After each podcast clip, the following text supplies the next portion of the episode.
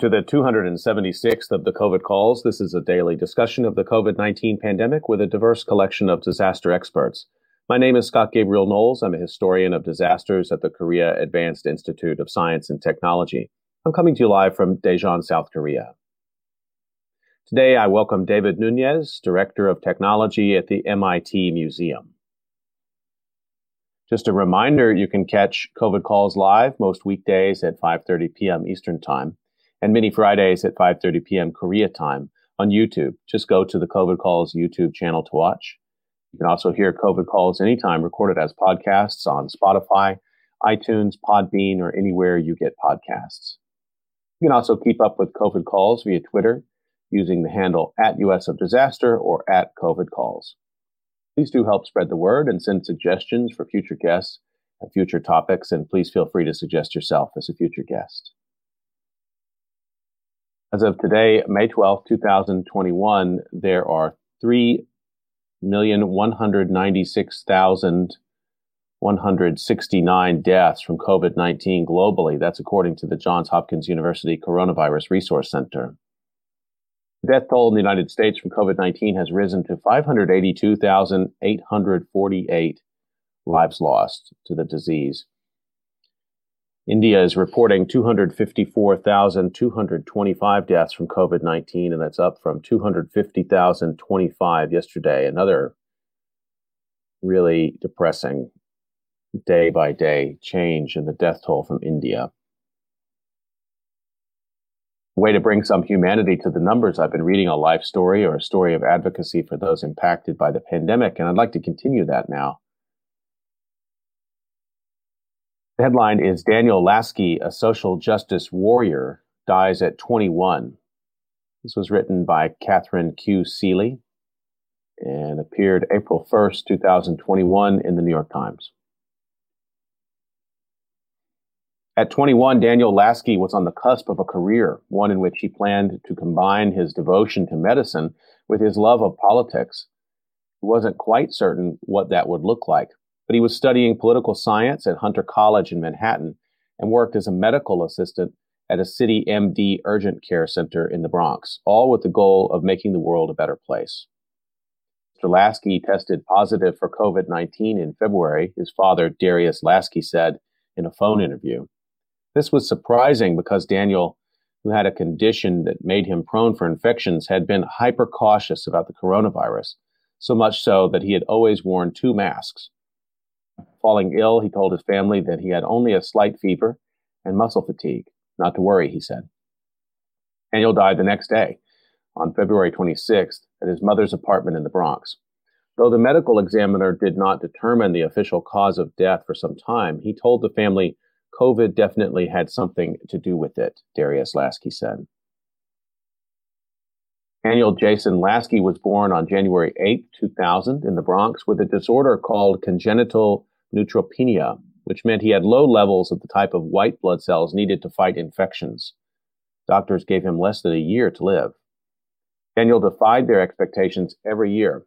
He learned to give himself regular injections of a drug that stimulates the growth of white blood cells, and since the age of 16, he had not been sick. His parents separated when he was about 10 after living in the Bronx with his mother, Joanne Cordero, who works for the New York City Parks Department. Daniel went to live with his father, who had moved to Herndon, Virginia, near Washington, and who works as a supervisor in federal law enforcement. Daniel blossomed at Herndon, Herndon High School. He wanted to serve in the military, as many in his extended family had, but his medical condition prevented that. So he joined the Navy Junior Reserve Officers Training Corps. His greatest pride was wearing his uniform. He set aside an hour every weekend just to shine his shoes. He also volunteered at the local elementary school, helping students with science and math homework. After graduating from high school with honors in 2018, he attended Virginia Commonwealth University in Richmond and was accepted into a prestigious summer research program where he studied bioinformatics. In his sophomore year, he joined the Student Government Association, fell in love with politics, and helped low income families in Richmond find housing. My son wants to be a doctor, but he sounds like a social justice warrior, his father said. Daniel then switched his major to political science and transferred to Hunter. He said he wanted to return to New York because his mother needed him, because he wanted to fight poverty in the Bronx, where he thought he could do more than in Richmond. That's not your problem, his father told him, hoping to keep his son closer to home in Virginia. And whose problem is it?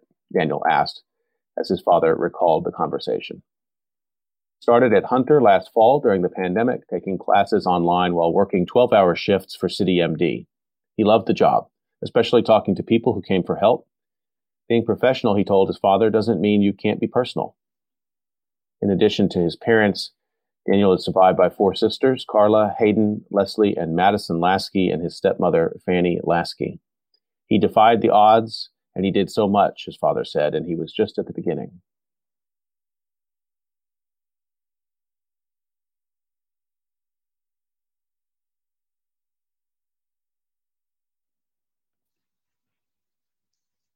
Okay, I'd like to turn to the conversation for today, and let me introduce my guest to you, David Nunez. David is the Director of Technology and Digital Strategy at the MIT Museum. He leads the museum's digital transformation as it prepares to reboot in a new location in the spring of 2022.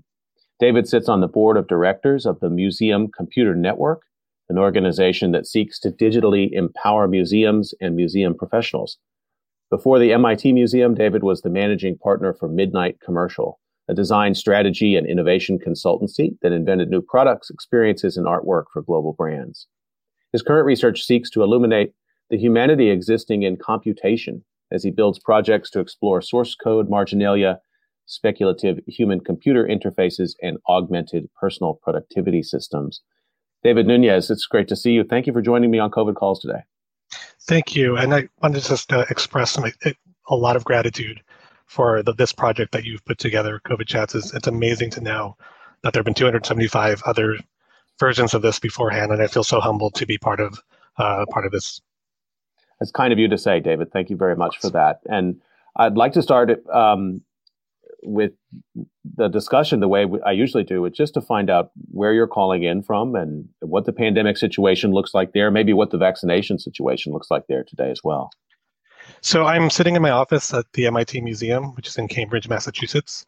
Um, I should um, say that the land on which MIT sits is the, is the traditional unceded territory of the Wampanoag Nation as we have this conversation, we must acknowledge the painful history of genocide and forced occupation of their territory, and we honor and respect the many diverse indigenous people connected to this land. Um, it's been a very interesting bit of a transition moment, it feels like, in this area. Um, just yesterday, Massachusetts announced for the first time since June of last year that there were zero COVID related deaths. Um, 74% of adults have had at least one vaccination here. Um, I'm getting my second uh, Pfizer vaccination tomorrow morning, and that's bittersweet for, for, reasons I'm sure we're going to get into later in this call. Um, it's the city of Cambridge is still it, it hasn't uh, caught up to the kind of relaxation of restrictions that the rest of Massachusetts has. Where, right now, for example, um, we can walk around outside without masks as long as we're able to socially distance six feet. Um, that said, I'm noticing as I'm walking around that people still have their masks on or on their chin. There, there's sort of this this this moment where you see somebody coming down the street and like there's this acknowledgement of I don't know consideration where people sort of like adjust the mask because they notice each other coming toward each other towards each other. Generally, it feels a bit like there's some optimism in the air. I know that MIT, for example, has asserted that we will have all students return to campus at full capacity at the fall if we can, assuming it's safe. Um, that's been the case for lots of universities in the area. Um, there is uh, a ramping up of, um, I'm noticing, for example, that restaurants are building out their outdoor seating. It sort of feels like the summertime is going to be a, a, a chance for reemergence. And I say this in the context of, of some of the, the statistics that you've you've been you know, highlighting throughout this entire time that th- this thing is not over and we're still right in the middle of it. And so it's a bit it's a it's a bit sort of strange to be kind of in the epicenter of research and and and progress in this space but also knowing full well that this we're we've got a long way to go. In terms of the vaccination rates um, are, are, you able to are they reporting that kind of information there at that local level? Do you have a sense of vaccination uptake I, I don't, but I, I can say that it was. It's been fairly for the colleagues that I've been talking to and friends that I have. It's been fairly fairly easy for people to find vaccinations. Um, just recently, MIT uh, made available to staff and students um, a sort of cache of, of vaccinations. Uh, sort of there's now, I think there's six mass vaccination sites in Massachusetts that have open for walk-in. Um, you don't have to make an appointment; you just walk in and get your vaccination. So if they seem to be available, I, I, I get the sense that there's a lot of uptake, but I don't know for sure what the statistics are. Well, I was so ge- eager to have a chance to talk with you. Um, you know, the way you write about technology is uh, really Im- impressive. I learned a lot about your uh, a lot about some issues that maybe I had thought about in a passing manner before COVID, but I think we all interact uh, with our machines a bit differently now than we did before. And um, your blog or your weekly newsletter is called Soulful Computing and you have a, um, a background before coming to MIT in which you deal with issues, as you describe it, of um, speculative human computer interfaces, the humanity existing in computation. I wonder if you could just tell us a little bit about that background. How did you get interested in these kinds of issues? And then we'll pick up talking about what's going on at the museum. Sure. Well, I've, I've definitely have been a technologist for, for since I was a little boy. You know, getting my first uh, Timex Sinclair computer that I hooked up to my television set. And um, my dad, I, I, I, my dad has uh, uh, had a stroke about 20 years ago, and so he has severe aphasia. Um, but I was fortunate to recently ask him, um, because of the newsletter, I was fortunate that he reads. I was fortunate to be able to ask him, "Why did you buy that computer?" Uh, at the time, and I, I had always thought it was just to be, you know, to give his kids something to to you know play on and learn from. But it was actually his own self uh, education that he was he was sort of seeing the writing on the wall that computers are going to be a, a really important um, part of society and life and work. Um, and I sort of I had a lot of permissive, you know, a lot of permission from my parents to kind of just explore that and really geek out on computers growing up. Uh, and I have the classic story of, you know, getting on the you know online bulletin boards and finding my hacker friends and doing that kind of thing, and just sort of like like that sort of persisted. Um, when I went to undergraduate school, I thought I was going to be a chemist. I, I um, started studying chemistry, and I realized actually no, my real love is the bits, uh, and I do I do like understanding how those things work on a on a very you know, fundamental level. Um, and I just found myself, you know, when I grad, you know, right from you know graduating from undergraduate, you know, I had I had a I had a couple run-ins with startups and started doing that kind of thing. Um, but slowly, I realized that I wasn't finding a whole lot of fulfillment in just doing technology for technology's sake. So I ended up working for a series of nonprofits and um, educational uh, groups, and like really thinking about like what is you know what's the why? You know what why are we why are we engaging with technology? What is it about what what you know what what's the purpose of all this? And of course, you know there are there are practical reasons for technology that let us communicate, that let us process data, all this kind of stuff. But there is, I think, a, a missing piece that um, only it's only been very recent that I've recently that I've been really thinking hard about, and, and that is that the humanity that's sort of embedded inside of these machines. And I mean that in, in a couple different ways. I mean, certainly the the relationship that we have with technology has changed wildly over the past couple decades. I mean, it used to be you know just take the the screens that we carry around in our pockets every day. Like it used to be that you, you the, the the it was all about making these screens super high fidelity, super you know beautiful, and, and we're suddenly in a space where we're breaking out those pixels are breaking out from the screens and they're sort of surrounding us in ways that we just did not imagine. And so trying to understand our cyber organic relationship with these with the, these technologies is, um, I, I, think it's I think it's it's as much neurological and and um, the way that we've evolved as human beings. You know, it's it's we've not our our evolution has not matched pace with the evolution of technology, and that's I think brought up a lot of problematic and interesting and and promising sort of developments in the in the way the world is working. Um, I, I, really sort of clued in on this when I, I went to graduate school at MIT at the Media Lab, and I worked with a woman named Dr. Cynthia Breazeal, and she was a pioneer, or she is a pioneer in the field of human-robot interaction. So mm. this is the idea that you know, how do robots, you know, if we're going to be in a world where there are robots, you know, what is what does it mean to be in a space with them? What does it mean to learn from them, to collaborate with them, to compete with them, all, all these sorts of things. And it made me realize that our human brains are really terrible at deciphering what is real and what is not real. Um, you know, it's very easy, for example, for a robot to fool you into thinking that it's alive just by blinking its eyes or mm. or the way that it, it moves organically versus rigidly. And that sort of that was sort of an eye-opening thing. From the media lab, I moved I moved on to sort of doing this more consultancy work. And I kept finding again and again all these examples of where technology was either being used maliciously or or at least adversarially against mm. potential consumers or this sort of thing.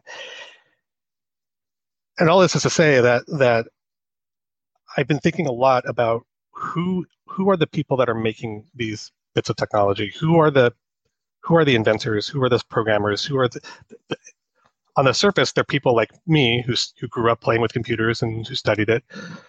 But I and and then they're, they're business people or they're they're maybe even more malicious actors.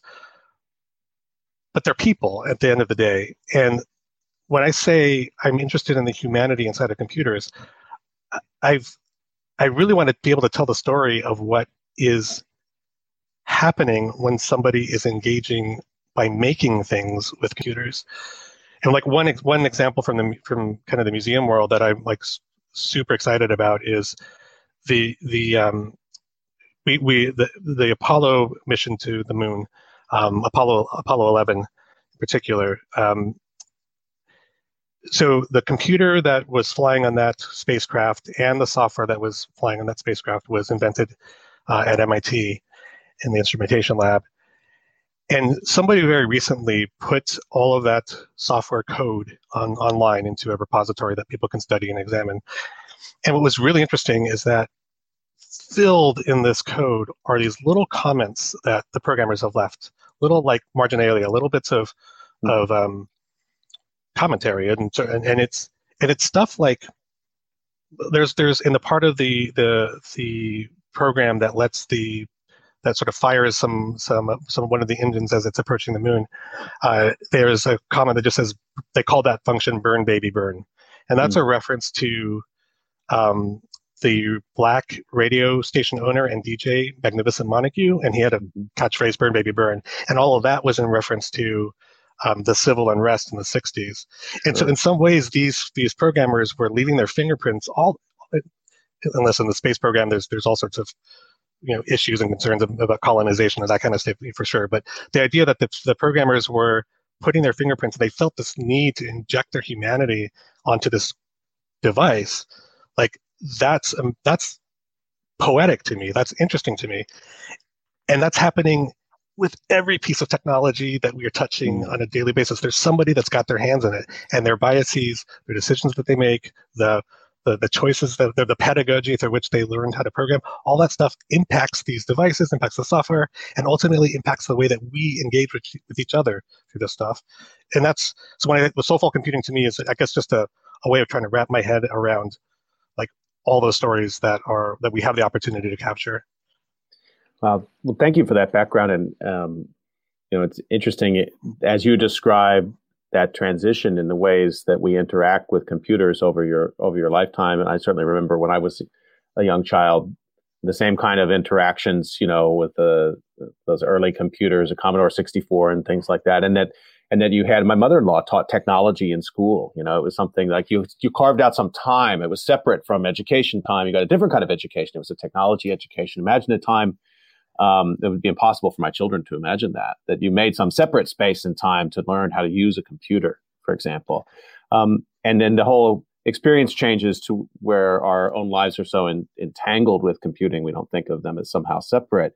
Museums have gone through maybe a, or a little bit later than that going through kind of a similar transition. A museum as a sort of austere architecturally sophisticated place that you approach and you enter and there's a certain mindset about the place and it's a, a lot of times in the history of museums of course thrilling experience but a bit one way in the in the way that you experience it as a as a visitor. So you've moved into the museum space. Talk to us a little bit about what the role of technology is at the MIT museum well, so we, we are a museum of MIT, so it's sort of kind of embedded in, in the name a little bit.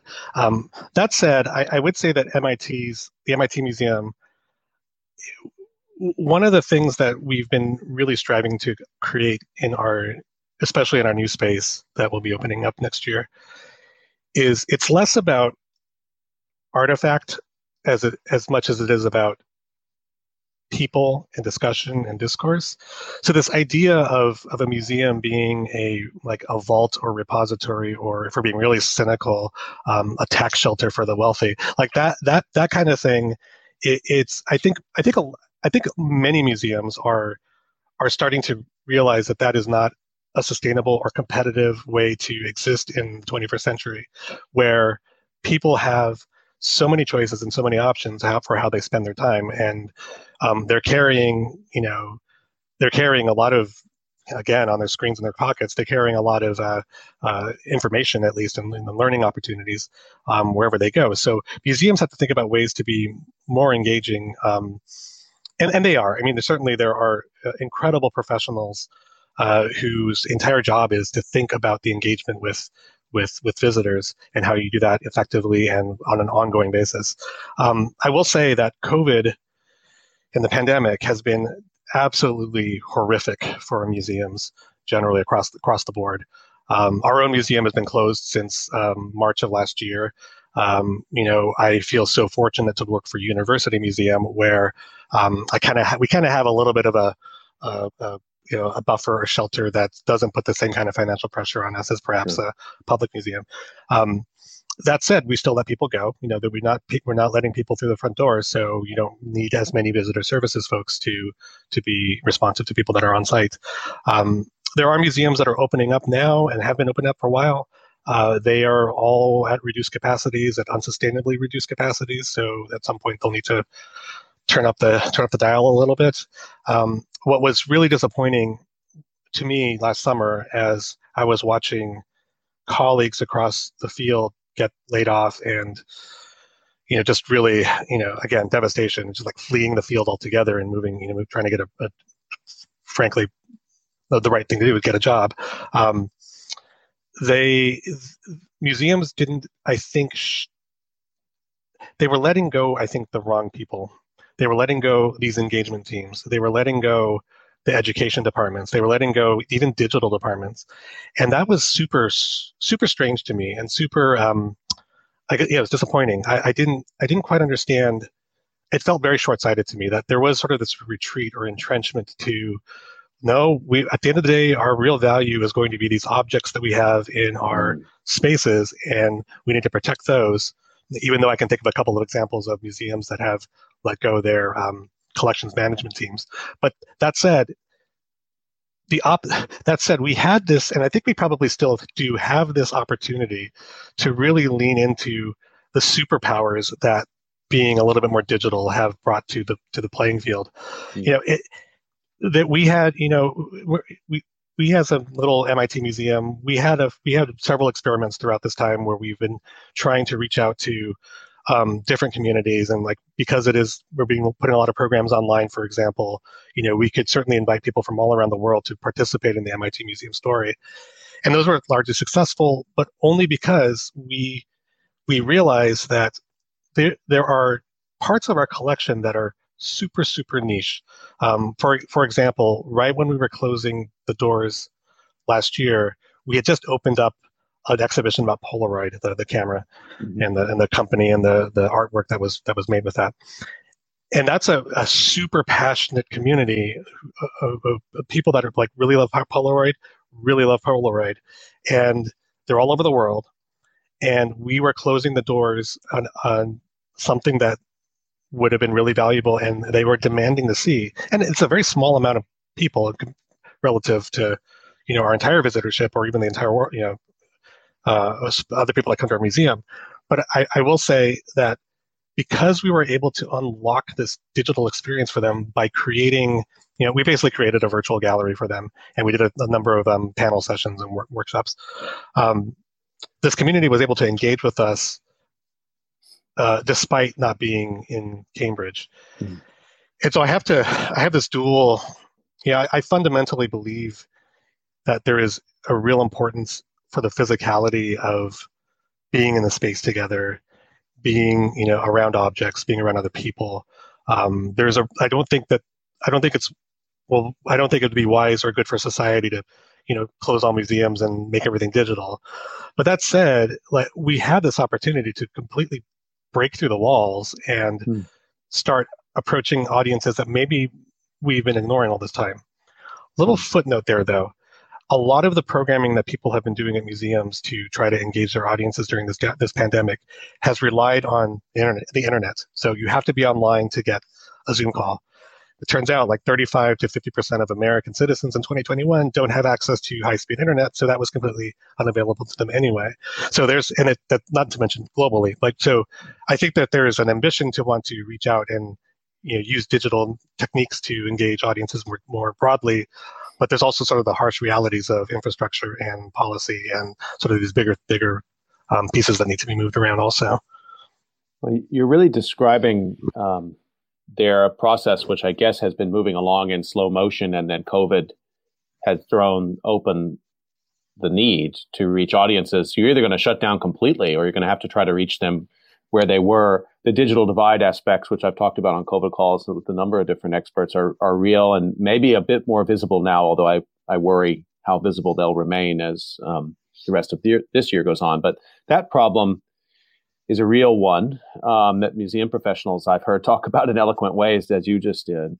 Um, at the same time, uh, discussions I had uh, almost a year ago now with um, colleagues at the Academy of Natural Sciences, for example, in Philadelphia, um, they were saying we're doing more programming than we've ever done. We're reaching more students than we've ever done. We're reaching people who hadn't come to the museum before. It was their education team that was really just um, shouldering a lot of the burden and rising to that moment. It was so impressive to see what they were doing, but it was also in that sort of moment of emergency. You know, there was that that sense that people, you know, whatever mission had driven them to work in a museum in the first place was now guiding them through this. This is last spring and summer one always wonders about fatigue and one wonders about, you know, if if that kind of spirit can somehow be channeled into more infrastructure of what any institution is. And I wonder, you know, how you feel about that and maybe what kind of, excuse me, what kind of evidence you see that that spirit um, that might have been visible a year ago is now somehow coalescing into strategy for museums, maybe where you are or other museums you're aware of.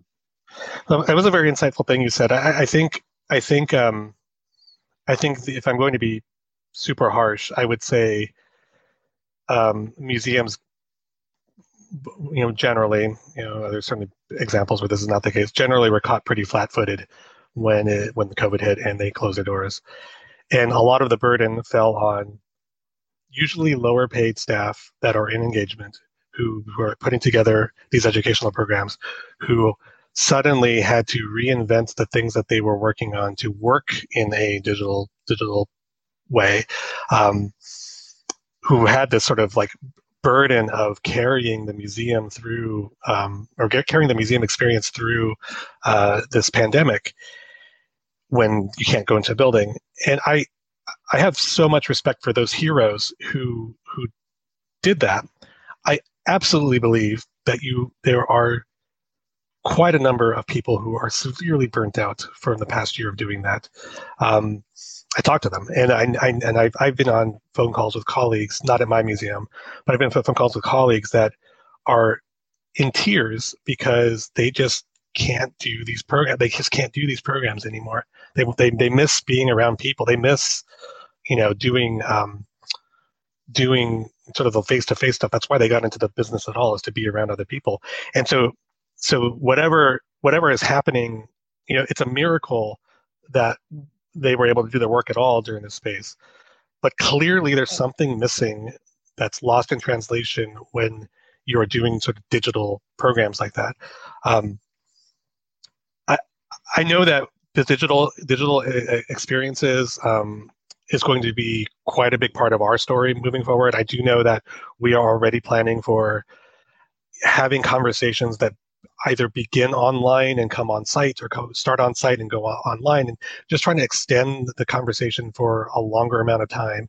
Um, that said we we've been yeah, i'm very lucky again to be at mit i'm also lucky to be at a museum which prior to prior to covid the covid pandemic was already planning to reboot itself to have this we've been having this capital campaign. We've been investing in infrastructure in in ways that are going to make those kinds of jobs a little bit easier but until museum leadership starts truly valuing in a very real way the people that are going to have to execute on those programs I, I, think I don't think just throwing technology is at this problem is going to is going to be the magic bullet. I do think that there's going to have to be like a complete rethink of what it means to first of all ask the question like what are the audiences clamoring for right now what do they what do hmm. they want from the museum there was you mentioned the, the sort of compressed time at the beginning of the pandemic where everybody like all these amazing programs you know there's a lot of really creative stuff was happening people doing twitter you know uh, amazing like twitter memes and um, just really fun and amazing stuff. And they're continuing to do this stuff, and it's really really great. Um, sort of this in this moment of um, of uh, you know the constraints of COVID, sort of like making this creative expression, and that you know that that that explosion of of creativity was happening right at the time unfortunately when i think most people most people in our audiences were super concerned about their health their families their jobs. Museums really weren't. They weren't. They might not have been at the the, the, the peak of the, the, the, hierarchy of needs at, the, at that particular moment. Um, so I, I feel like as we're starting to re- kind of release some of, we were sort of we've been at this for over a year now, and if we're if if people have been missing museums, and that's I think that's actually an if. If people have been using been, been missing museums, then the question is, what is it about museums that they have been missing throughout this time? What have we not been able to deliver digitally at this time that they that they wish we could have? And let's go all in on those gaps. Let's go all in on the things that people actually want from us.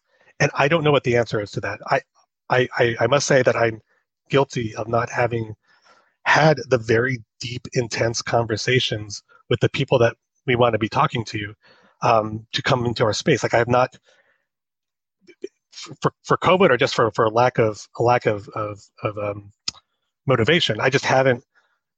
You need we as museum museum professionals need to be spending a lot more time listening than than trying to to, to, to design the museum of the future.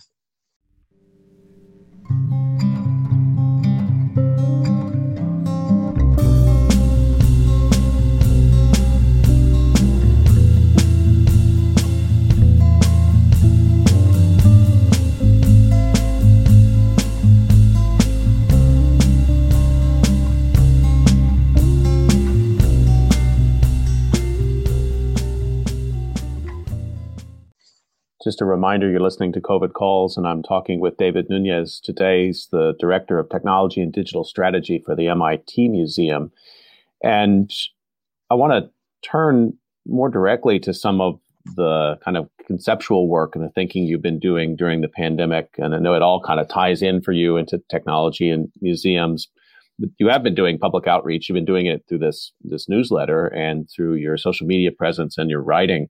And just want to make sure people can find your weekly newsletter, Soulful Computing, which you can find at davidnunez.com. Um, you've written a lot about time. It's a theme as a historian. Of course, it's always on my mind. And, uh, well, don't, you don't have to be a historian to care about time. Let me just say that. But um, I talked to a lot of guests about time and particularly about COVID time and talked with Malka Older a couple weeks ago. She's a disaster researcher about ideas that she's developed around what she calls corona lag and jab lag, these various different sort of surreal experiences, uncanny experiences that we have that this networked, hyper networked experience of COVID gives us insight into the worlds of people that we might have not interacted with before. And also, we sort of inhabit their time zones a little bit too. Um, our conversations have become more global, the way we can interact, which was already, that potential was already there, but now we've really gone all in, many of us who have the privilege to do so. And you've written about time in your um, in your newsletter. I just wanted to read one thing that you wrote um, last year. You said you talked about um, time anxiety. You said time anxiety is no joke, and in 2020, time feels incredibly strange. Sure, I've taken on the COVID hobbies of pasta making and newsletter writing, but it's almost October, so this is fall of last year, and I don't know what I've done with the past nine months. We're experiencing time compression and expansion simultaneously, and you go on in the blog to to talk about some of the previous ideas around circadian rhythms and some of the sort of theoretical background about the markers that we use as human beings to help us mark out the expanse of time. I wonder if you could say a little bit more about your thinking there, because I think it's it's something that you know, as as people talk about getting back to normal, that's one of the resets that I haven't heard people talk much about. How am I going to get back into the sense making of time that they had before February of last year? That's yeah, it's I, I, I still feel this on a constant basis. This I you know I I don't know about you, but it feels like the weeks just are are flying by, but but they're also taking forever to get to the to the end. And, and you know, I know that we're I think we're we're practically on the opposite sides of the globe right now. But it, it, let's just acknowledge the the modern miracle that we are able to have a real time conversation, right? Even but are we having a real time conversation because there is there is a delay and it's imperceptible probably, but if you really pay attention, like it does take a little bit of time for those bits to go across mm-hmm. across the world. So if we were in the same space, even if we were in the same space, there would be a delay because um, sound. But uh, th- th- that's beside the point. I, I, think I think the the idea of these these Zeitgebers, which are those those markers of of um, you know a, a good example is you know the sunrise and sunset uh, we, we, the circadian rhythms, we have the ebb, ebb and flow of energy. The idea that when you get in, get on the subway in the morning to commute to work, your body sort of like starts to understand that you're now moving into work, work mode, and and the same when you come back. And when those things start going away, when we're starting to work from home, when there is no difference between the room in which I'm taking a Zoom call and the room in which I'm watching TV on in, on the couch, like those those boundaries start to get a little little blurry um, and and I, I feel like that's that's going to be something that's that's that's there will be a reckoning as as we try to then come back to a world where suddenly there's an expectation that you know you show up nine to five and you know whereas whereas you had the luxury of you know taking off the afternoon for a, a nap or a walk. And I, I, mean, I've been reading a lot um, recently about these, you know, companies that are trying to figure out their their you know go forward strategy for um, the hybrid work situations, work from home versus not working from home, and um, you know, even some of the larger technology companies that were at, at one point saying that they've decided that they're never going to have people come back to the office again because this we can all do this working from home. Suddenly they're saying, no, actually we want people to come back and and be together because there's a lot of value in being in the same space. Um, from the museum side, I think what this is going to do is highlight and and um, emphasize some of the inequities in our workforce that we have, uh, and it comes down to there are if we are going to be a museum that is open to the public, a certain number of hours a week, um, we will be um, uh, there will have to be people that will, will need to be stationed in the museum to accept visitors, and um, that's a certain kind of of of, uh, of, employee. That's a you know there's there's there's already there was already a sort of a front of house back of house um, divide between between museum museum workers. So this is only going to emphasize that. And as as some of us are coming back to to these site these these more regular cycles and others of us are going to, to stay in the this weird you know time means nothing space like figuring out how we're going to start working together or not work together or, or, or respect each other even i think that's going to be a, a, a massive challenge for for the next for the next, next up, upcoming months generally um, i think you know when, when i think about about my experience of time over the past year i i do also blame, I think, the exponential spread and speed of which I am consuming information, um, information and experiences. And, and, like you said, this this isn't this isn't really this isn't particularly new in the from the technology perspective, but just as as a society, the fact that we are doing so much online, that we're experiencing so much through these pixels on a screen, and it all happens, you know, practically instantaneously. I think that's really screwing up our our ability to pace ourselves.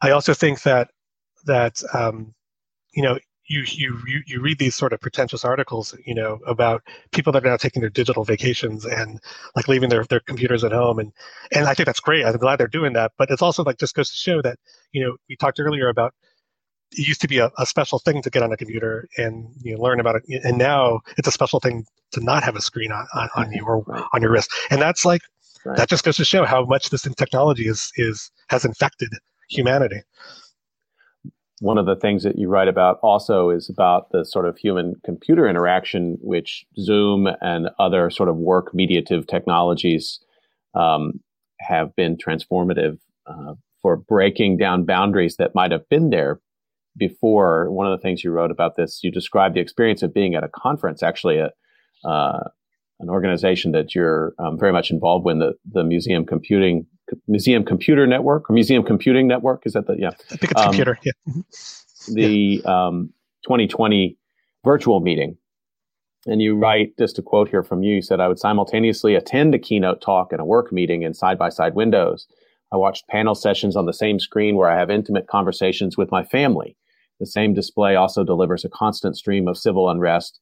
And death by virus, the boundaries are so fluid and the pixels morph instantly between professional and personal. I hadn't really thought of it that way till I read that because I think I had also fallen into this idea that, that hey, the computer is just a tool like any other tool. I'm a historian of technology. I know, I know better than that.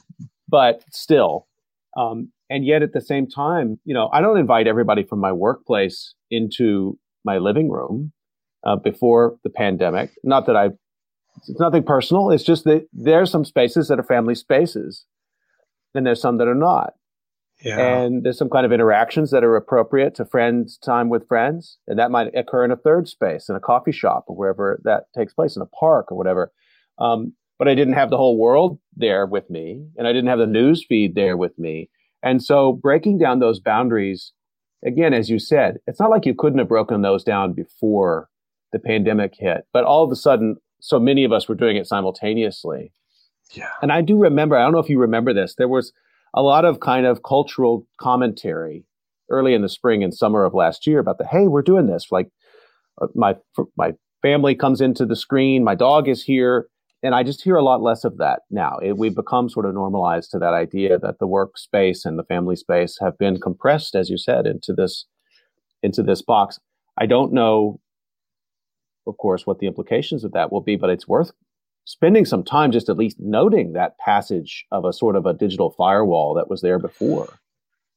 That's yes. I mean, I I think so. You know, when when when we closed down the museum uh, last year, I I I, I, I vividly remember one of the last things we did was make sure that everybody knew how to connect to Zoom um, you know, turn on the computer and make sure that they can at least attend a meeting. And we figured if we had at least that foothold, um, we'd be able to continue doing business and we'll start, you know, building more processes and workflows on, on top of that. Um, and my goodness, what we we started, you know, this was you know early early uh, early in the pandemic. We were still like we weren't sure how long the thing was going to go. We we did we you know we weren't sure if everybody was going to keep their jobs for obvious and, and legitimate reasons. People had a lot of anxiety about their situations. Um, so we I have this memory of us doing these, you know, for the first couple of weeks doing these like like uh, all staff meetings where you'd have the Zoom gallery with all the all the faces on the on the space, and a couple of like couple observations immediately. What one is that who is the head of, who is standing at the head of the room when you're in a Zoom call that way, when you're in a gallery? Who who is who is leading the meeting? Who is who is the who is the source of authority in that in that space? Who you know what are the what are the power dynamics that are going on um, when when they're when you've got you know 30 something phases on a, on, a, on your screen where they're all the same size and they're all by the way unnatural sizes because nobody in real life has a two inch high, high face so your brain doesn't know how to process that. But, but then i also noticed that people who would ordinarily never speak up during an all staff meeting were were asking you know very very profound questions. They were they were asking very poignant questions about um, you know Black Lives Matter, for example, or or these they were they were just they were they were speaking up in a way that I think maybe this democratization of the the pixel real estate helped helped do. Um, you mentioned the kind of the blending of the personal and the and the uh, professional space. I, I, actually think that that's that has that's pretty problematic um, from a different perspective suddenly I'm able to look into my peers, my colleagues' rooms. I can identify which of my colleagues are working, you know, on their kitchen table, and which of my colleagues are, you know, have their private cabin in, in the woods that they managed to write out the, the, the pandemic in. I can I can see who is struggling with childcare at the at the time of the work work day, and all these sort of things which I would never have I guess in some ways this is good. I, before I would never even considered sort of some of these things, but the fact that these are now in your face constantly, I've been noticing people kind of moderate their behavior around this. For example, Zoom in Zoom, there's a way to blur your background and you know kind of hide you know or put a virtual background on. And I've noticed that more and more people are doing that, you know, mm-hmm. because for whatever reason, just just to um, kind of like kind of create that at least virtual distance between their, their home and their and their work. Um, I, I, do it. I keep mine on blurred blurred um, more just to kind of normalize that behavior. I don't think I don't think it's uh, I don't have anything particularly embarrassing in my background, but I, I do um, unless you know I'm at my office right now, but at home I, I would I would mm-hmm. just blur it. Um, I've also like been experimenting, you know, um, if we were on a Zoom call and not a, not a live stream, I, I, would show you this stuff. But but I've been experimenting with a project I'm, I'm calling um, "Sorry I Was on Mute," and it's about exposing more of the signals that we are losing by communicating this way. Hmm. So if we were in the same room, we would be able to look each other in the eye in the correct way. I mean, right now I'm looking you in the eye, but I'm looking you you know, looking at you, you know, off to the side, and I could have to look at the camera, but then I don't see you anymore. So, like that whole like eye contact is very weird in a, in a Zoom call. We would be our breathing patterns would would start to to entrain. We would have, you know, even our heartbeats would start to entrain. We would we give off pheromones. Um, there's all sorts of like non-digital ways that we communicate uh, that we're losing. And as an act of generosity, I've started putting in some of my Zoom calls I've been augmenting my video feed by doing things like putting in my heartbeat, um, which I measure off of my watch, or um, I have a speech to text analysis thing going on, which tries to get at the sentiment of like, you know, David is like grumpy or not grumpy kinds of things, and like just projects that. And, and and not that I would expect, you know, I'm trying to like expose a little bit of vulnerability there. I'm trying to be a little bit more um, open, and, and there's more to me than these pixels and the audio. Um, but it's also just, I think, by being more more expressive in more ways through this medium, we we might you might pick up on that, and maybe our interaction will become well, it'll be different, if not more genuine. It would certainly be different, or maybe more more intense, or more uh, more more something. Maybe we can start finding ways to entrain, even though we're not in the same space. Um, so you know, the, the reality is like if we were going on, if we were if we if we are going to be in a, in in a time where some people are going to be on site and other people are going to are, are going to be uh, you know working from home still and there's still going to be an intent to have mm. collaborative meetings where some people are together and some are not we're going to start thinking about how do we how do we increase the signal from people that are coming through online how are we going to make sure that their presence in the room is felt in a in a real way or at least a powerful enough way to make an impact on on the meeting, so that we're not leaving people behind for not being able to, for whatever reason, come into work. Um, and so just there's lots of little experiments like this that you that, that, that I think we can people can try to, to make their their Zoom's Zoom meetings a little bit more humane. So much in what you're describing right now. Uh, you, know, I've been doing these COVID calls now for a while, and and so I'm talking to people a lot, which I really enjoy. But there's also so much nonverbal communication that happens. If we were having this discussion, you know, uh, in the same space, even if they're imagine taking this experience as an audience of people watching, in the, and we're having this conversation.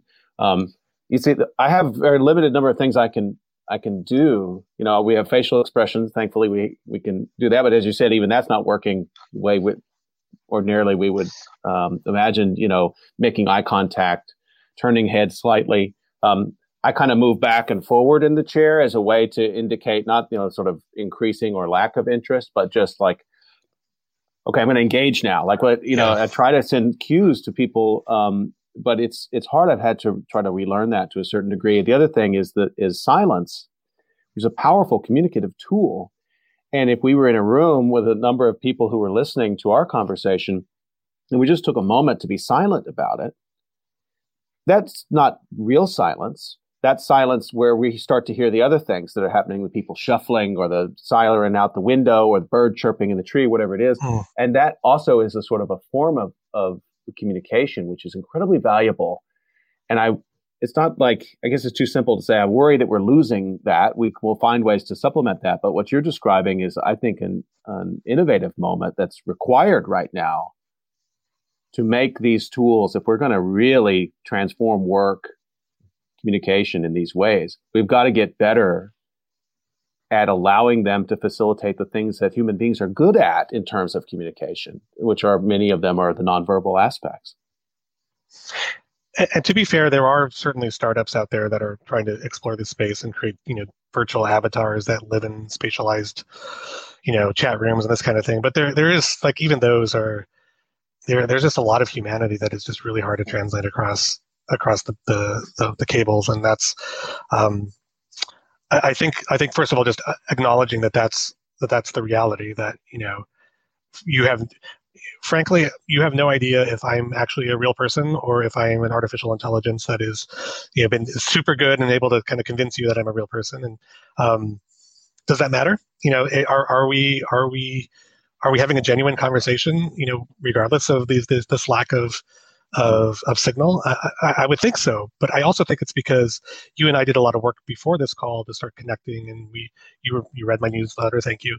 Um, I was watching several of your videos. Like there, there's some work that you have to do to make this actually a, a, a useful way to communicate. Right. One of the things that you've written about and shared with people um, in the blog also is your own sort of family personal experience with COVID, which I think follows in from this discussion we were just having because now you had to rely on these technologies for other forms of communication that you didn't want to have. I wonder if you wouldn't mind just sharing with us a little bit of that experience. And thank you, and thank you for the space to be able to do this. Um, I'll start. I'll start. Kind of roll it back uh, to to August of last year. Um, my one of my uncles died from co- um, he died.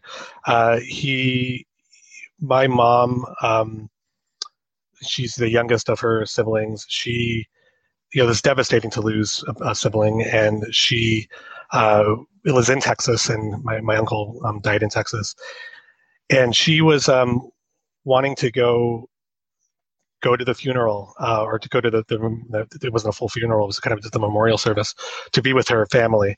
And at the time you know things were starting to surge again or at least in massachusetts. And, and i just it didn't feel super great. But the, I just I had to just say, okay, this is her her brothers are dying, and this is you know she's got to go do this. And I had this like really.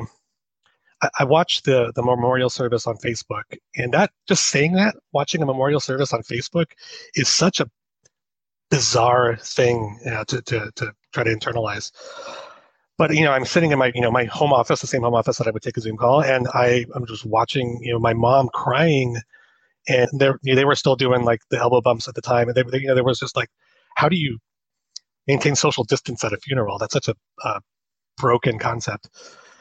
And I felt for her like there was nothing. I, I said I would give anything at that moment. You know, watching my mom grieve. You know, on, she she got up, she said some words. I watched her do this. I felt like she was talking to me through the Facebook feed, and you know, even though she didn't really even know I was there, and that that kind of like, I, wish I could have just reached to the screen and just given her a hug at that point. So fast forward to to January, you know, I, I'm I'm having another one of these these experiences where I'm watching the um, the the the, insurrection happening at the White House, and it's happening on my screen next to my my uh, one of my co- my my colleague calls with my colleagues, and it's just like ah, oh, just what it, here we go again. And I remember having like a really like just a, a disheartening feeling in in January, and like oh no, is this you know, will we have this moment of relief? You know, will we have will we have a, a peaceful transit tra- transition to power? Um, and we did. There was an inauguration, and for the first time in a year, I started feeling like, okay, you know, there's some adults that are now, now, now, now in, in place. Maybe, maybe we're going to have some, some restoration of calm. We'll at least kind of get over the past four years. Um, starting to feel like hope and and relief and this is this is great i'm like okay like i i got th- i'm going to get through this. this this is i you know i've lost uncles but i've not necessarily lost you know anybody near nearer to me. And then the universe gave me a reality check and a resorting, a resorting of my priorities. Um, my mom calls me the last week of January, and we're having we, we talk regularly, and we're having a conversation. And she's she mentions that my oldest brother Robert uh, and his wife and and their daughter got um, were were COVID, COVID positive. And at the time, you know, I had known lots of people that were had survived COVID and had had had um, you know gotten through it without any you know any any serious uh, it just it was bad it was a bad flu or felt like that. Um, so I, at the time I, at the time I was just I felt angry uh, because we were so close to we're so close to getting through a pandemic and and like it felt like the relief was there and like just like Texas why you know why can't people just be a little bit more responsible but okay like that'll be a bad week for my brother then the the early morning hours of February 1st, you know, you get that call from a family member that you know is never going to be, that's a real thing. It's never going to be great news. And it's my brother Mark. And he just says the words, he's, he's gone. And that, that moment of, of that time compression, that, that derealization of what's happening in the planet, it, it all came crashing back because suddenly what wasn't real, but because I've been watching it online or because, you know, I'm seeing it through Facebook feed, feeds, suddenly felt so real. And I had spent a year of this pandemic being super careful, you know, not going out of my house, You're wearing masks everywhere. You know, I was, you know, because I work at MIT, I got tested on almost a weekly basis and just like super, super careful. And I got to tell you, Scott, in that moment, every precaution I had disappeared. I, I was I was on a plane that day going to Texas, the heart of the heart of you know the uh, lack of care or lack of caution, or so I thought. You know, there was certainly a moment where I was like, well, maybe I, I maybe I'm gonna have to watch my brother's funeral through a through a, mm-hmm. a Facebook stream, uh, and but like it didn't take very long for me to say no. When I like pandemic or not, I need to go be with my family. And I, I understood at that moment what my, what my mom was feeling when she had to go be with, with her brother. And so I land in Texas and, um, you know, I'm, you know, hours after I hear my brother died, I, I couldn't, I wanted, I wanted to give my parents a hug and I did, but it was, it was, it was a time limited hug. It was, mm. you know, the steps. You, know, you can do this for one second, hold up, you know, that kind of thing. And I I I shifted into a role of okay, let me problem solve, let me disassociate from the from the emotion a little bit, let me do a little bit of like organization. And I I sort of asserted some responsibility over planning for his arrangements. And I and there were definitely many moments when as many of his friends were starting to call, a very well liked man. Friends, family, like when when is the funeral? When is the funeral? And I thought to myself, oh my God, am I going to create a super spreader event at my brother's funeral when he died from COVID? And I just, I, I there, there was, there was, there was a moment where I realized I, I, am I'm going to be the hypocrite. I'm going to be doing the selfish thing for me and my family, and we're going to do this this funeral. Um, and in some weird universal, you know, intervention, this this the funeral was scheduled right as the there was an ice storm in Texas, which kind of shut down roads and made it really hard for people to gather anyway. So there was a there was a service at a church. There was uh, a, a, fair number of people, but the church was large enough to kind of spread out, and it felt as safe as one of those things could be. I gave my brother's eulogy, and I I had the eulogies printed out in um, in um, a kind of a binder, and I had stage directions for myself. And every page was just you know, slow down, breathe, slow down, breathe.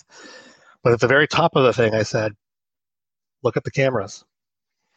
And I remember looking across the church and seeing, you know, the webcams that were set up and knowing full well that there was an audience for this event and that I was giving, I was going to speak to them too.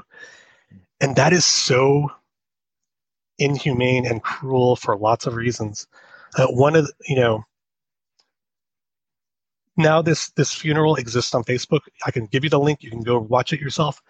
Funerals before they were live streamed were moments where people got together.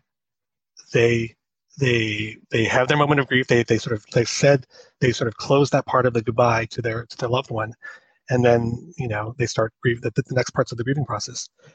This perpetual funeral that lives on in Facebook, that is getting served again and again based on some sort of algorithm, is you know I know I watched it several times. I know my mom was watching it several times. That feels not healthy. That feels like there's something wrong there. I know that there's going to be some moment in the distant future where I'm going to start feeling like I'm coping with this thing and getting over it, or not, or at least reconciling with it. And Facebook is going to pop up a picture of my brother and his his his daughter, and that's the moment when Facebook is also going to try to sell me something, or that's the moment where, you know, and that like the way that our our lives have turned into these data sources for for for algorithms, I think is you know uh, an indictment on on what the power of, of humanity could be. Um, I, I don't think I'm I'm certainly not anywhere near you know a state of coping or or recovered or over my brother's death. I mean, I, I I don't think I will be for quite a long time, and it is a big part of my my my world that is is gone. Uh, I looked up to him in, in many ways, and I, I, I I feel lost without him. That said, the same technology that I just condemned opened my eyes to what an amazing miracle it has been to connect with new friends, new colleagues from around the world who, the moment that I tweeted, I tweeted that my brother died, were immediately reaching out to me, and immediately trying to make some kind of human connection through these these interfaces. And so I think that there's, you know, there is a good, there's a good there, um, but I don't think we're anywhere near really understanding the true long-term impact of what what this what this what has happened now that the bits are persisting in the way that they're persisting. Um, you know, you can't, you can always watch a funeral. Um, I mean, if you wanted to turn open, you know, turn on a stranger's funeral, you can watch it on Facebook. You know, you can watch, you can have your pick of, of funerals. They're going to be in the same same pixels as as a Netflix show, but but you can always close the browser window to escape the sadness. And I, I think that there is something about the physical nature of rituals that are done in person, the physical nature of monuments, the physical nature of museum artifacts that you can't escape from when you're in the same space, that you can't you can't ignore atoms when they're right there next to you. And that's a little bit of, of, of reality that I'm, I'm hoping to hold on to um, uh, in the upcoming many years. Just want to acknowledge, um, you know, you sharing that with us, David, and and the detail that you went into for that, and thank you for for sharing that because I know um, grieving in COVID has been um, incredibly different and hard because, and you talked about all the many different ways that it is the distance, um, the inability to console people in ways that we might ordinarily rely upon, but even just your sharing um, how you heard that news and how you processed it. Um, very sorry for that loss and and then also you know appreciate you sharing that because I know people are, are getting a lot out of that. We're learning how to talk about loss in ways that people in the United States, at least, um, haven't maybe they, you know, in war times or in previous pandemic times. But those are even in war times. It's not affecting all of society all at once. So you have yeah. to go back a long way. And maybe we don't have an experience like this, um, in which we're all sort of resetting how we talk about cope with with grief like this. So appreciate that um, sure. uh, that you've shared that so much, and I, and I think then also that you've sort of pulled some really I think powerful and really useful critique in here too to share that um, those trade offs. So Facebook was a tool that you used to facilitate a, a modification of a human ritual because you needed to.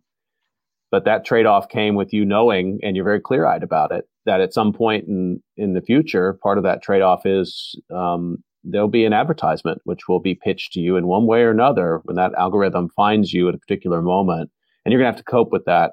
Again, I suppose there's a way to deal with that. You can take it down. You can get off of Facebook. We all, we have those options, surely. Yeah. But then the trade off, the other part of that is that part of the coping, and you can't go back and uncope part of that coping for you now is intermingled with the social media community that you've created as yeah. well. And you've curated that too. I mean, that's a, it's not your family, but it is a community. It's powerful. Mm-hmm. It's, it's helpful. Um, and so you, you don't get another chance to relive those moments, uh, to process them, to redo them. So you're, you're in that bind. And I think you've written about it very, uh, very clearly. I hope you'll write more about it. Honestly, I mean, I know it might take time before you'd engage with it again, but um, I hope people will go and find that um, on your on your blog. Do you mind if I react to something you just said? I, I do. Sure, absolutely. I, I, do. I do want to. Um, you know, I, have I've been talking to people, and I, I just trying to, to figure out the um, what strategies one can try to use to cope with with a loss like this in this in this kind of environment. And you mentioned normalizing talking about it. Um, and that's one that I've been really leaning into lately. I mean, that it's frankly, it's why, you know, I, I have to be completely honest. I, this time last week, the reminder for this this chat came up, and I thought to myself, "Oh, I need to cancel. I'm not ready to, have this conversation." Um, but I'm glad I'm glad I did, and I, I, I I do things. I've been doing this lately in, in calls uh, on these Zoom calls that are so so inhumane. Um, you know, when I'm not feeling for whatever reason, if I'm not feeling like I'm engaged or that my energy is low or that it's just I'm just having anxiety or whatever it is, um, as a leader in my organization, you know, I've been saying things like, "Hey, everybody, I'm not doing okay right now. Can we take a 10 minute break so I can go walk around the block?" And when I I've done that a couple times, and inevitably somebody private messages me and says, "Thank you for doing.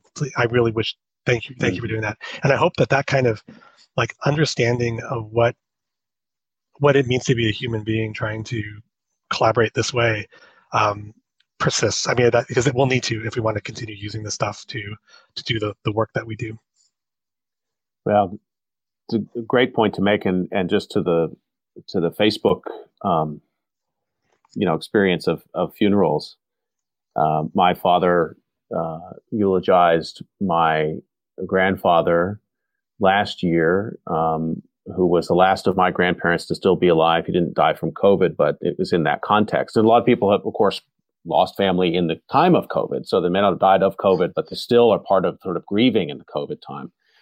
And um, I wasn't, there were some technological glitches and, and things, so I couldn't really hear and they were doing it kind of outdoors. And there was, I mean, it was not like a stage ready production. And it, my first reaction to that was like, oh, hey, I can't hear the, I can't, you know, it was a frustration.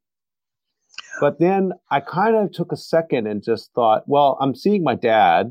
I can remember what his voice sounds like. He's saying some words that I know are meaningful to people there. And that was okay. You know and in fact i would not have been able to my family's all from texas too by the way uh, fifth generation um, and most of them live in austin and san antonio. It's something you and i haven't talked about but we share that. But um, but i know what that crowd's like. I know what that landscape looks like. I know what those birds sound like at that time of year. And i was able to summon that memory and sort of build out some mental space that helped me kind of be a bit more present and i wouldn't have been able to go and be part of that so broken yeah. as it was as an experience, in some ways, it still had a lot of meaning. And that's why I think when we talk about these sort of technological changes in the time of COVID, we've got to get past this. It was good or bad, or, or we're going to go back or we're going to go forward. And I think, like you said, kind of lean in to the way it's changing us. It, yeah. Yeah, totally. I think that's, that's absolutely right. I, I do, I do, um, you know, I guess I, I just to kind of like close on that thought, I, I do, I do think you're absolutely right that, you know, whatever we're watching on these on these screens, whatever experiences we're having, whatever museums we're trying to attend, you know, in a Zoom call, at the end of the day, it really sort of exists in in your head, and if you, you know, it gets processed in your head or processed in your heart, and so if you if you feel something you know, if you feel something meaningful, then maybe that's all that really matters at the end of the day. And that's, you know, that's pretty important to remember. You're listening to COVID Calls. I'm talking to David Nunez today about technology and museums and loss and the pandemic and many other things. And we're almost up on time, David. I wanted to get one more question in, thinking a bit about the future here, uh, which I know you spend a lot of time thinking about, and about museums. I wonder, I wanted to speculate with you a little bit um, about kinds of programming that you think might be interesting to people coming out of COVID, the kinds of artifacts that you expect will um, come through this period, either physical or immaterial artifacts that are going to somehow capture this moment. I've had a lot of great discussions with people who think deeply about memorial. Um, we're going to need artifacts and totems and mementos and museum exhibits to come through this time to do sense making and, and, you're in a unique position to comment on that. I wonder if you could share some of your thinking on that. Yeah i think um, that's, that's a it's a great thing to speculate on. I, I will caveat and say any museum professional who sits and tells you that, that they know what's going to happen in the next three months, much much less a year, um, is a charlatan. But I, but I'll I'll do so anyway. Um, okay. I, I, do. I, I, do, appreciate that. um, Historians are not supposed to tell the future either, but we have to be speculate all the time. That's, that caveat is fine. It's it's okay. it, it is. I mean, it just it changes. You, I mean, just all we can do right now is observe the behavior of the museums that are open, but they're not open to capacity. And like, what is comforting is knowing that people are coming coming back and they're like they are wanting to go to museums actually. Um, but to your question, I do think since so much of this pandemic has been experienced digitally, and you know, from at least it's been experienced digitally by people with privilege. Um, a lot of the the sort of stories that have been told have been told digitally. There is a, quite a bit of data out there that can potentially be preserved. Um, data preservation at this scale is there's all sorts of you know really challenging, as you know, challenging technical um, reasons why that's that's that's difficult. Um, but I also think that there's some, some like very like interesting policy things that um, have you know in the recent months have have come up, and, and the one that really comes to mind is you know, Twitter and Facebook's decision to um, remove President Trump's uh, account, and, and I don't care how you feel about President Trump. It, you can't deny that that was that he is he was and is a historical a significant figure to in this time. So is Senator Clinton, uh, and her account is is preserved. Um, I should say that the um, uh, National um, National Archive uh, the National Archives do maintain like the archive of, of all of uh, President Trump's tweets, but they're out of context. They're not his account. They are there's not the commentary by there. There's sort of like you sort of lose lose some of the the, the color around it. Um, and I just I, I think about that, and, uh, and to and to be fair, there are sort of independent uh, groups that have also been that collect on all of his tweets and all that kind of stuff. But but I do wonder about what happens when so much of this cultural data that's been generated over the past couple years has been locked up in proprietary systems in in services that are you know primarily business oriented rather than you know public good oriented i should say or more culturally uh, oriented. Um, the whims of a you know advisory board to facebook will determine how much of the, my brother's funeral is going to be reserved and not preserved. And so there's almost like this anxiety or panic right now to try to like grab as much of this stuff as, as, as we can. But i know you know this that just having a massive amount of data can be as useless as having no data if there's no way to really kind of like surface the important stories. So I don't know. It's a super super difficult thing. I, I will give one one example of what the MIT Museum is collecting as a response to COVID. Um, right when the pandemic hit, the university closed down, you know, and sent students home. And so much of the MIT students' experience is about being together on campus and making things together and sort of being in the same space. So, as a response to this, this lack of um, physical connectiveness, students decided to come together and build a Minecraft model of MIT campus. And Minecraft, for some of you viewers, is a um, it's a kind of a video game interface that that uh, it looks very much like like Lego, where you can sort of stack blocks and sort of build models and very low low resolution, but you, you know, people have built some amazing elaborate things in there, and there's some gameplay elements to it, and you can program it. It's kind of it's a very interesting platform. But these students decided to really get into this platform and build out a complete model of the MIT campus. Um, and it's it to hear the students talk about the this model. It's they don't nobody's pretending that it's an accurate representation of every brick on campus. But they say they use they use language like it's a spiritual representation of the experience of being on campus. Mm-hmm. They they are filled it with all these little insider jokes and like secret rooms and like they're doing like in the in the true spirit of a of MIT. Honestly, they're they're they're it's almost subversive the kinds of like stories that are being told in this like one model. Uh, and they just and the, to know that like their instinct wasn't to retreat at their in their homes, but their instinct was to come together and make something together. There's something like so inspiring about that. And so, as a museum, we're collecting that Minecraft model as mm. part of our collections. Now, that's so many interesting questions are popping up. Like, all right, what does it mean to collect a Minecraft model? Do we need to collect the um, the, the source code for it? Do we need to collect the Minecraft platform and put that? What about all the commentary and stories that the students are are were saying to each other as they were building it? What about you know the, they they Minecraft does you have to pay for it, so um, they got some funding and um, bought a bunch of um, gift cards and were passing those out. And so like was one of those gift cards part of this story of the Minecraft model? And so I think so the model itself is grounded in the physicality of this, the campus, but it's also in this this this digital virtual space where students were connecting in things like Discord channels, and suddenly you have this amalgam of digital and physical that has to represent what this expression of COVID is. Um, and as students students are going to be coming back to campus, or as far as we know, in the fall, so it really does represent this one year of time that you know students weren't together, and that's like a that's a that's a nice snapshot of something. I don't know what, but that's some that's a it, and to be able to preserve that and be able to look at that 100 years from now, like there's a lot of questions. Um, museums need a lot more data data scientists, a lot more um, technologists who can uh, can sort of tackle those problems. Just want to remind everyone you've been listening to COVID Calls, and you can catch COVID Calls live most weekdays at 5:30 p.m. Eastern Time. Please join me tomorrow at 5:30 p.m. Eastern Time. We're having a discussion with the Long COVID Support Network. We'll be discussing various different issues related to long COVID tomorrow. And I want to thank my guest today, David Nunez, the Director of Technology and Digital Strategy from the MIT Museum, for this wide wide ranging uh, conversation and everything that we talked about today, which I think people will be reflecting on. Thanks, um, David, for your time today. Really appreciate it.